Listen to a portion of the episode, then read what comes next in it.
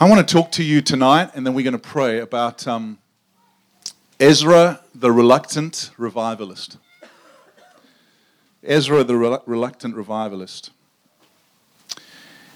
I grew up in South Africa, and uh, my accent is not quite as cool as Sam's, but it does make me sound smarter than I am. But just next to South Africa is a little mountain kingdom called Lesotho. And you say that with me Lesotho. It's, it's run by a king, and it's very mountainous. You have to take four wheel drives to get there. And I was part of a missions team, and we went and joined a church up in the mountains for a week long revival fast, which is also depressing. You're praying for revival in a tent much like this, not as cool, and you're not eating and you're longing for the presence and the power of God to come. And I was uh, 18 years old. I was longing for revival. I didn't know what that was. But all I will say is at the end of a week of hunger, preachers shouting very loud, slamming big Bibles on the pulpit, praying very loud, I felt quite far from God. And I have to say, I was scarred by that week. I became cynical about revival.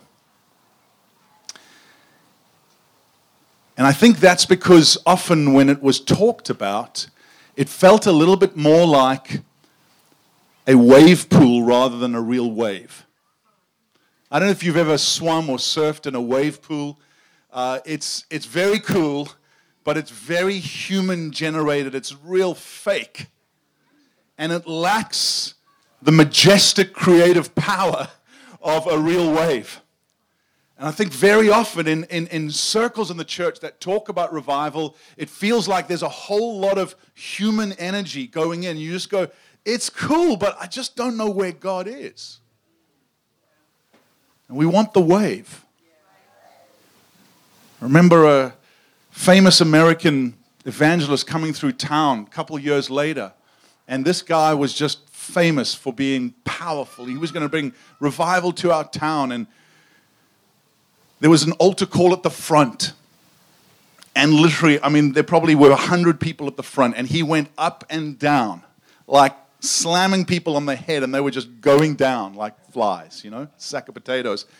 And I was incensed by the sense of force.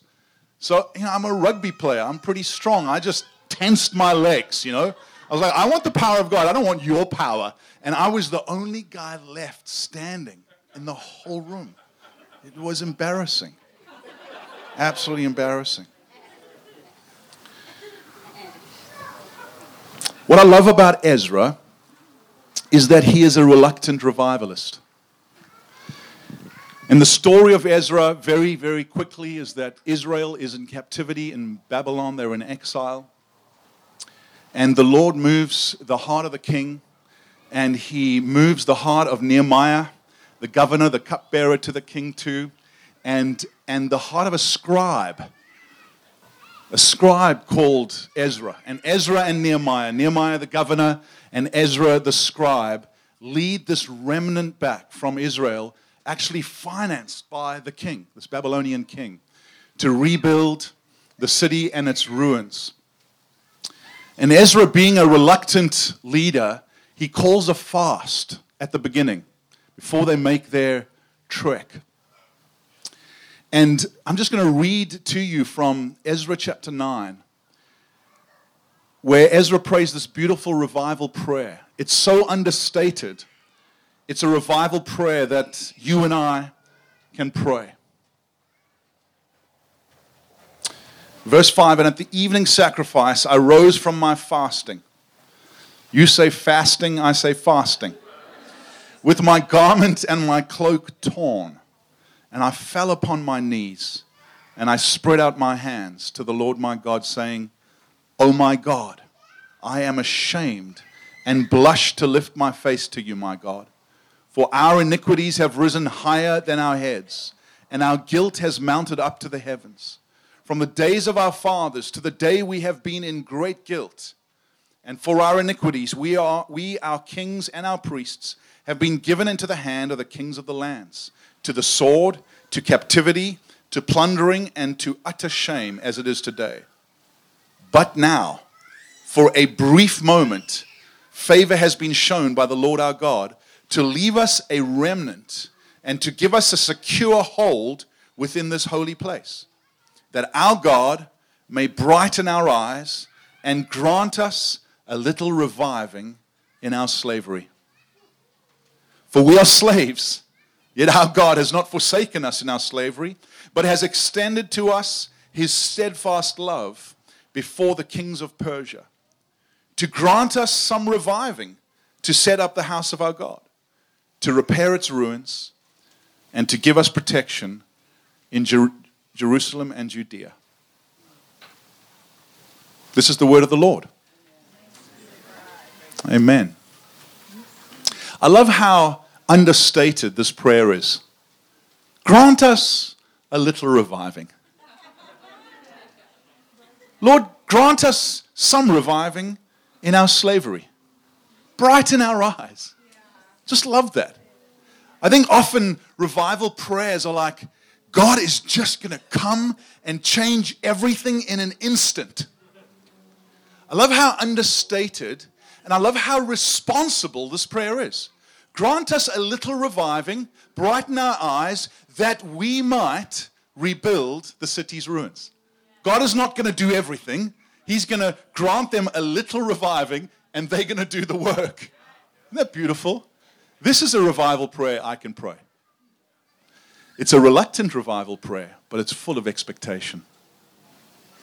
And I just want to try and unpack some, some marks of a revival people from this wonderful prayer.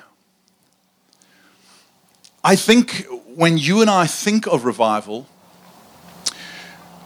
we often imagine this crescendo of faith and volume and emotion and, and altar calls and the, the, the favor of the culture towards the church.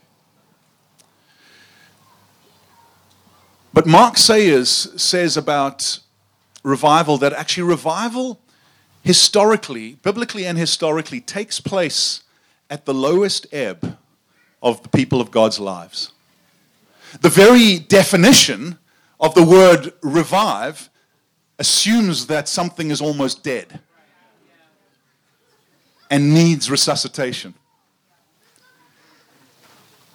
And therefore, he says, Revival actually takes place when a remnant at the lowest ebb of their lives grow so desperate and begin to experience, listen to it, a contagious awakening to the presence of God.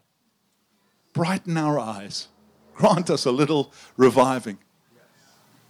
he says that what happens is they experience some renewal, and if God is kind in his sovereignty, that will intensify into revival. Beloved, revival is God's thing. We cannot make a revival, but we can position ourselves for a little reviving and trust that that would be contagious.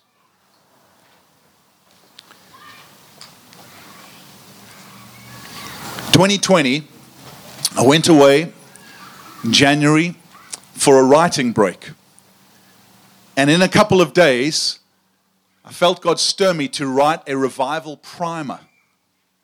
10 biblical moments when God met his people at the lowest ebb of their lives, connecting it to more contemporary historical moments that were similar, and then calling people to pray for that in those ways.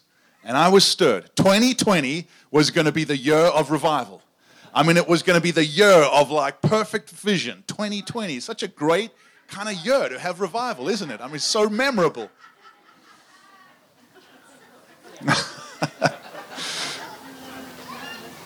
and hindsight was 2020, wasn't it? I mean, it was just like, golly, what was that?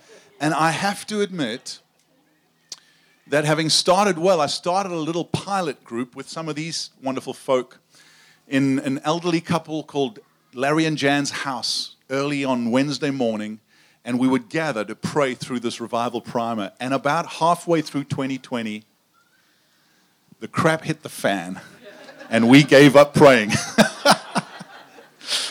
and at the end of summer, one of them, I can't remember, just came and kind of got in my grill and just said, But you said that revival comes at the lowest ebb of people's lives. There's no better time than now to pray for it. And so we kind of reconfigured the remnant began to ask that the Lord would grant us a little reviving. And I don't know what Southlands is in right now. It's not revival, but we certainly are experiencing a contagious awakening to the presence of God. And it's not because we've got it all together, that's for sure. I think it's because there's a fresh humility and desperation you know, it's not hard to pray when you come face to face with your own limitations. Prayer is just the overflow of a people who've come face to face with their own limitations. And we found, I think like you have, that other meetings might be down, but the prayer meeting is up. Because people are just going, oh God, we've reached the end of ourselves. And the Lord loves that because He longs to extend to us His steadfast love. What are some marks of a revival people knowing that we can't make revival happen, but we can position ourselves for a sovereign and kind God to revive what is almost dying? Well, firstly, we find from this passage is that there can be no revival without reformation. There can be no revival without reformation. What does that mean?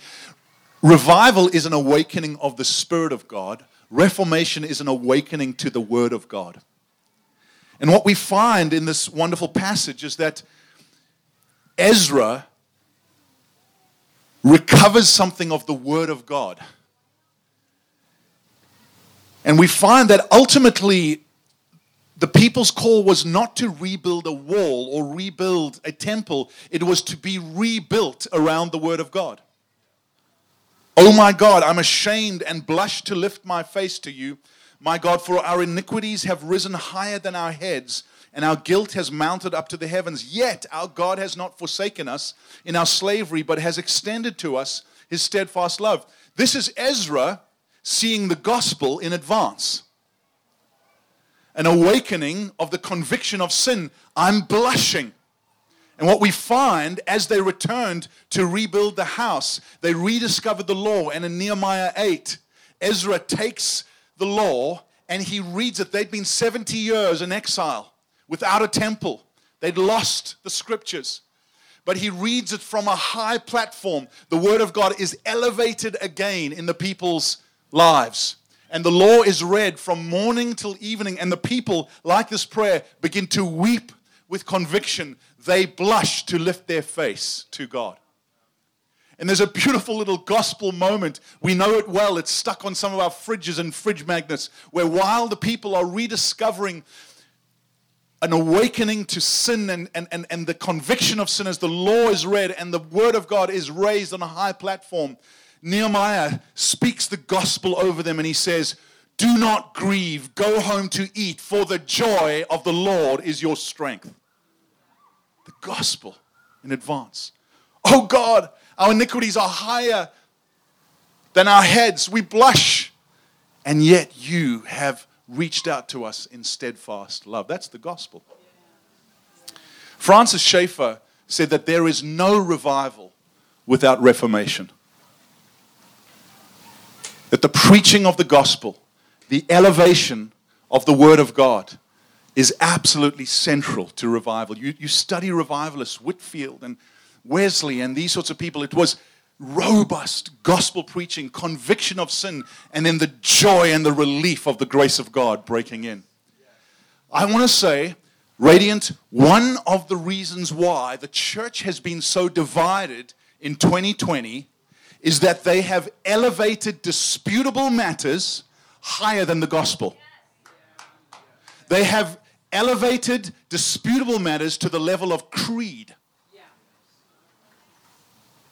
And the Word of God is no longer on a high platform. My political preference, my mosque conviction, my vaccine conviction, my gathering conviction, my convictions about what justice is, is often higher than the very gospel. We keep elevating pencil issues to blood issues. And God wants to say, those things are not unimportant, but they are not the gospel. And God wants a people, fine to have your convictions and your preference, but God forbid that, that they are creedal in importance. They need to come and find their proper place. And I want to challenge you graciously that you would be a people united by a high view of the gospel so that you can stand on the holy ground of the gospel with different preferences. God forbid that churches are gathered around the unity of masks or the unity of vaccines or the unity of political parties. What does that say to the gospel? That is a middle finger to the uniting power of the gospel. A high view of the gospel. Francis Schaeffer says this Often, men have acted as though one has to choose between reformation and revival. Some call for reformation, others for revival, and they tend to look at each other with suspicion. But reformation and revival do not stand in contrast to one another. In fact, both words are related to the concept of restoration. Reformation speaks of a restoration of pure doctrine, revival to a restoration of spirit life. Reformation speaks of a return to the teachings of Scripture, revival to a life brought into proper relationship to the Holy Spirit. May we be those who know the reality of both reformation and revival. It's the first big idea. Secondly, reformation, sorry, revival is a restoration of the fear of God. Oh my God, I blush to lift my face. He's in sackcloth and ashes. He has torn his garments.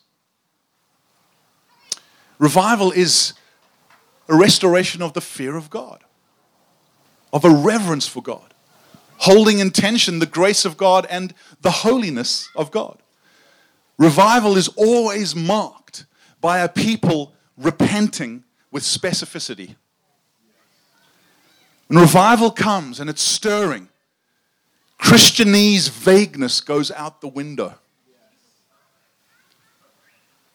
A Welsh revival was marked, it, it, was known, and, and, and Sam is from Wales, it was known by that beautiful love song, Here is Love, Vast as the Ocean. Loving, good pub song, loving kindness as the flood. You kind of need a big beer in your hand to sing that, right?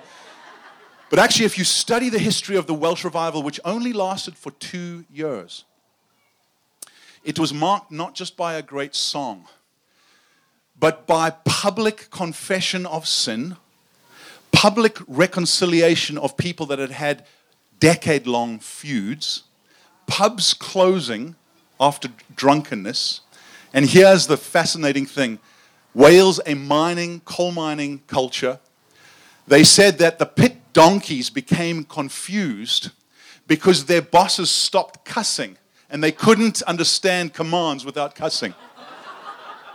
Isn't it amazing? Revival of the fear of God. Met some people that were from, from Biola, and about eight years ago, there was a, there was a sweeping revival at Biola. And I was part of hosting this meeting.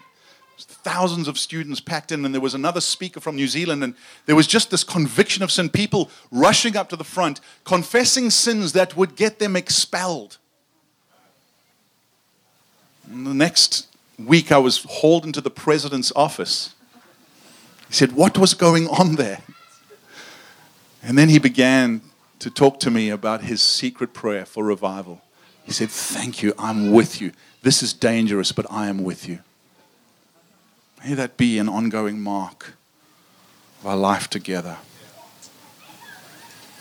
Third, revival calls for an innovative remnant. I love this word remnant. Most of our churches feel a little bit remnanty right now, right? There's been some pruning. Some people have left. And that's hard, but we know biblically pruning precedes great fruitfulness. And of course, we long for people, some people that have left, to, to come back, but, but we look to God, the great gardener, to say, Won't you do something amazing with this remnant? A remnant is a little motley crew. And this Ezra remnant was not great. They had just been found guilty of intermarriage with other nations and bowing down to their idols. They'd lost the law, as I said, they'd lost a sense of worship. They were a motley crew, but they were willing, and God said, They'll do, they'll do. Never underestimate what God can do with a willing remnant. And how God has granted this remnant a secure hold. The fascinating thing about the Ezra remnant was that they were made up of some people who knew the previous temple and others that didn't. And as the Lord revived them to rebuild, He rebuilt differently. And it was the second temple was different to the first temple. Solomon's temple was grand and luxurious. And in Ezra chapter 5, at the completion of the foundation as they rebuilt, it looked kind of clunky and humble. And there's this amazing moment where this remnant is made up of some people who knew Solomon's temple and they begin weeping. And the people that didn't know it begin rejoicing. But they are all praising the Lord, some with lament and some with rejoicing. I want to say, Visalia, if you have a mix right now of lament and rejoicing, you're in a great space. It's okay not to be delighted about life right now. What God wants is a remnant who is willing. Some of you go, I want the old Visalia. I don't like being under a tent. I like the old barn, the mill, whatever it is. When are we going to move back in there? Some of you saying, I don't like the Visalia that's got like this gospel constellation vision. Like we just sent out my, some of my best friends to Tulare. Tulare. What do you say? Tulare, Tulare. I like the old when we were all together, one big happy family. Who are all these weird new people? And some of you just don't know anything different, and you just think you've died and gone to heaven. I want to say, God says, You'll do. You'll do. God has always worked with a remnant that has a mix of lament and rejoicing.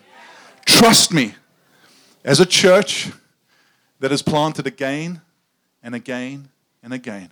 If you want to build with God, you will build with some lament.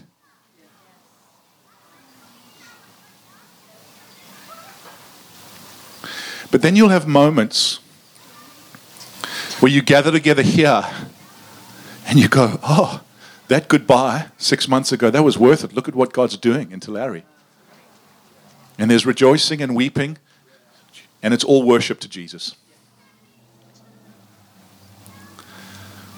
One of the things that we've found with our staff and our team is we've started to ask, what has God done in us during COVID that we don't want to lose? We're also meeting in a tent like you. And we're starting to ask, what does it mean after we move in to remain like a tent people? Like, let's not waste the pain. And we've got this downtown Fullerton where there's a street called Wilshire Avenue, and they've actually blocked it off permanently and called it Walk on Wilshire. Because there's all restaurant tables out there, concrete block off. You're never going to be able to drive there ever again. And I keep on saying to our staff and our team, what are our walk on Wilshire moments of like, this has changed and it's for the better, and let's never go back to the old? Like, do you realize that you have permission as a remnant to build with innovation? You don't have to look the same. In fact, you shouldn't look exactly the same. I'm not talking about deconstruction of good theology. I'm not into that. I'm not talking about deconstruction of healthy ecclesiology. I'm talking about the freedom to build according to God's new design. And I want to suggest some of the things that God has done in this tent season, in this flexible season, is He's removing Goldilocks Christianity from us. Too hot, too cold, too loud, too soft. I love the fact that in the tent, elders are clapping now.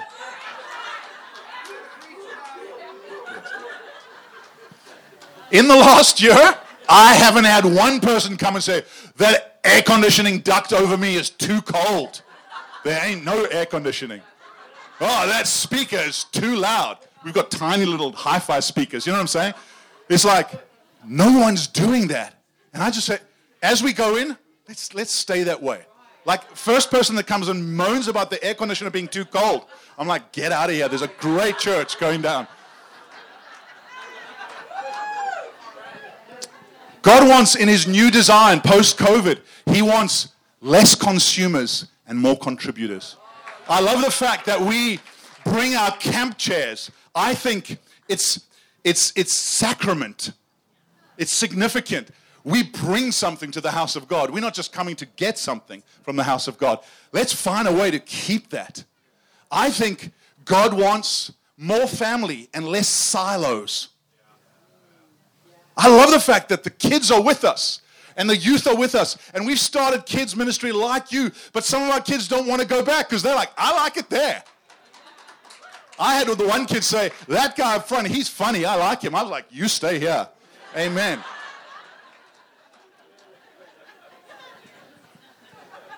Let the remnant be innovative. One of the things I've found, how about you, is less planning and programs and more prayer. I mean, I realize that the new programs that we started because people said, I'll join if you have this program. Well, those people left anyway. And I ain't doing any new programs to try and keep people. We will prayerfully consider Lord, is this what you're doing? I mean, our 2020 planner out the window. I mean, we'll plan, but we're planning differently. Much more on our knees, much more prayer than strategic, like, oh, you know. I think that's good. Let's be like that in our churches. Let's be like that in our businesses, in our families. Oh, Lord, we, we're planning, but we prayerfully holding these plans loosely.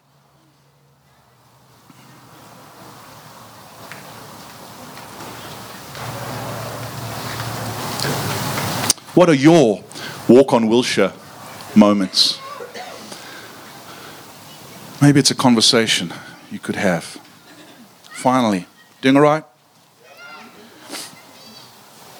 Revival anticipates an outpouring of the Spirit's power.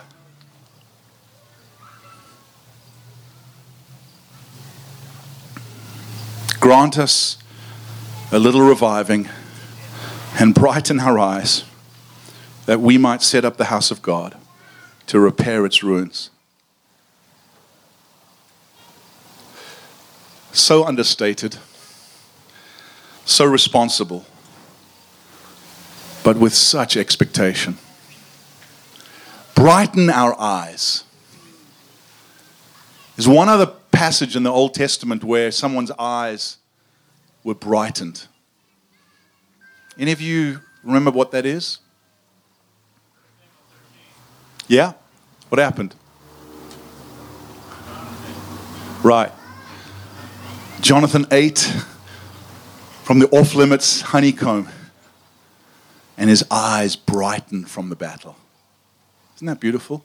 And he got into trouble because the honey was off limits. And I to say, Visalia, the honey of the presence of God is not off limits.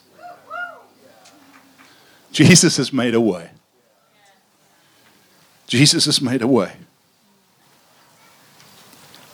I know that you are a beautifully motley crew when it comes to your theology of the Spirit. Some of you were raised Pentecostal, some of you were raised Presbyterian. And I love the fact that this church holds a spacious view of what it is to be gospel centered and spirit empowered. But I want to say, as we follow Jesus, as we make disciples, as we plant churches, as we preach His gospel, the person and power of the Holy Spirit is not an optional extra for Pentecostals.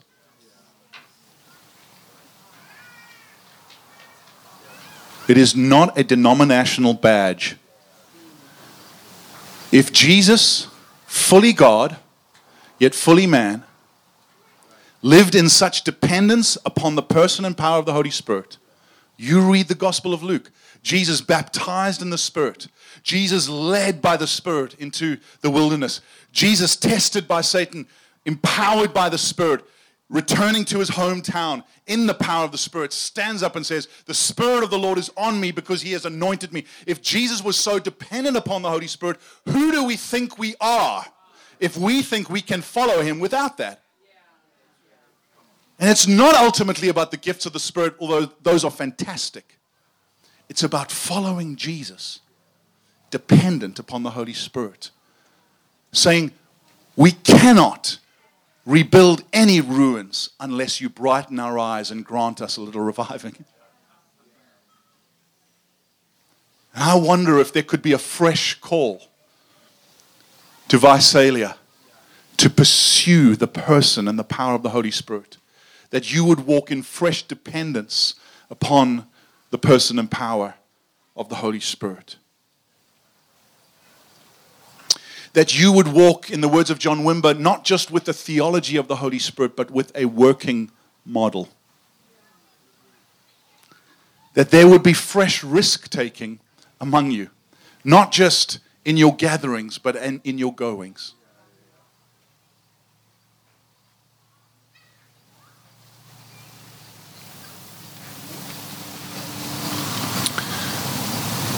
I think part of revival prayer, and we, we're going to pray now, is, is that we lament the ruins in our culture.